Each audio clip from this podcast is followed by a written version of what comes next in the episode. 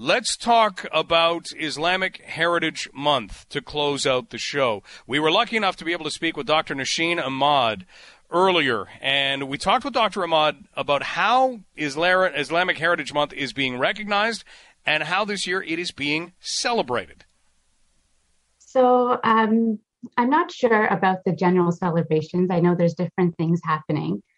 I'm part of the Equity and Inclusion Education team for Thames Valley District School Board. So for there, we're trying to put up displays in the schools. We're trying to get the children involved in talking about Islam and Islamophobia. We have this really neat activity of this maple leaf with this Islamic kind of architecture in the background. And we're asking classes to take them out, print them, decorate them, and talk about Islamic Heritage Month. We're talking with Dr. Nosheen Ahmad, and we're looking at Islamic Heritage Month.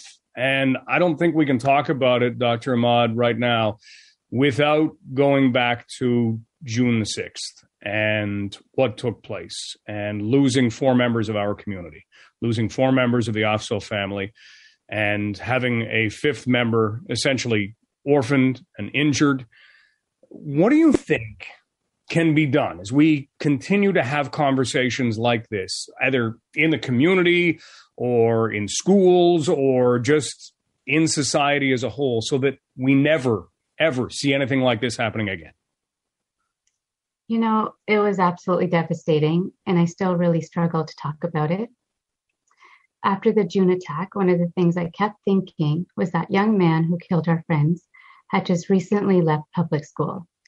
And it's a failure on the school system and our community to not have normalized Islam enough or put enough love and sense of community in his heart that this extreme hate was able to take root. I feel sorry for him that he carried enough hate to justify his actions. And I hope he does find that inner peace in the future. In terms of what can be done, I think one of the first things is we need to define Islamophobia. Islamophobia is rooted in racism and is a type of racism that targets expressions of Muslims or perceived Islamic expressions. Second, we need to document Islamophobia. There has been a large increase in these hateful attacks within Ontario and in London. We need these numbers to understand the scope of the problem. And next, we need to deconstruct racist narratives in the media, especially tackling online hate groups, and then actively reconstructing new positive and realistic narratives around Muslims. Celebrating Islamic Heritage Month is a wonderful step, as is meeting your Muslim neighbors, calling out friends and family when they say racist things, and holding interfaith activities. Because in the end, we have so much more in common than different. Absolutely. Now, when we look at doing this, this is not going to happen tomorrow. We know that. It's not going to happen next week. In terms of how long this needs, what do you look at? Are we looking at this being eventually a generational solution? Can we have maybe more optimism that we can see change well before a generational setting? I know right after everything happened, London showed so much support to the Muslim community that it gave me hope that love and togetherness will prevail over hatred. But it really did highlight that we have so much to do, especially within our government. I know the government did hold that national summit on Islamophobia and made commitments to combat Islamophobia. But now we just have to ensure the government follows through with that and takes effective action to dismantle the root causes. And like I was saying before, I think just the media and these online hate groups, different things like that really have to be looked at. It's just something for our society. You can't have so much of these things happening and negative stereotypes and then expect people to be able to see past that. Do you feel drawing attention to it has been something that can kind of begin what you were talking about? Is that enough, drawing attention and continuing to draw attention? You mean drawing attention to Islamic Heritage Month? Well, I think I mean drawing attention to, you know, the fact that you will have somebody at a family dinner who may say something that maybe wasn't, you know, called out before. Maybe, oh, that's just Uncle Larry, and oh, you know, that's just how he talks. Things like that we now are drawing attention to it, and that people are pointing it out and saying, no, that's not how we talk. That's not how anyone talks. Is that something that starts it in your mind? Are we looking at a positive in terms of that sort of thing?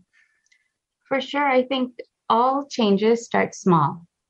And if everyone is able to call out somebody who's saying something, that's going to make a difference and shift people's perspectives in society. Absolutely. We're talking right now with Dr. Nosheen Ahmad, and we're looking at Islamic Heritage Month. Dr. Ahmad, one of the things that comes up from time to time, and because you have experience with school boards, I'd love to get your thoughts on this, and that is the way that we are teaching. And we can bring this in from an Indigenous perspective, that we really have not done much at all in terms of incorporating Indigenous perspective, Indigenous teachings, way of thinking into the curriculum that we have. Same sort of thing if we are to look from an Islamic perspective. We have not done that. What effect do you think that could have? You know, I see a real awakening in this. I think recognizing that we have this skewed Eurocentric history is important, and then taking those steps to reflect it. I think for everyone, teaching love and togetherness is universal and can easily be interwoven throughout the curriculum. Muslim, Black, Indigenous right, anti-bullying, etc. are all on the same spectrum. Accepting others in education are fundamental. You know, something simpler like next month, having pictures of Muslim soldiers as well as other minority groups who fought for this country on Remembrance Day will help solidify the concept that we're all part of this Canadian identity. Love it. I guess as a final point, Dr. Ahmad, if somebody asked you for one thing they can do to mark Islamic Heritage Month, what would you recommend? I would say to learn something new about Islam and share it. Research any topic that interests you, and you'll find a Muslim link to it. Sounds easy enough. And, yeah.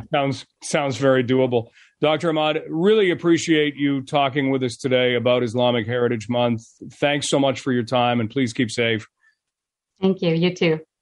Dr. Nosheen Ahmad on Islamic Heritage Month.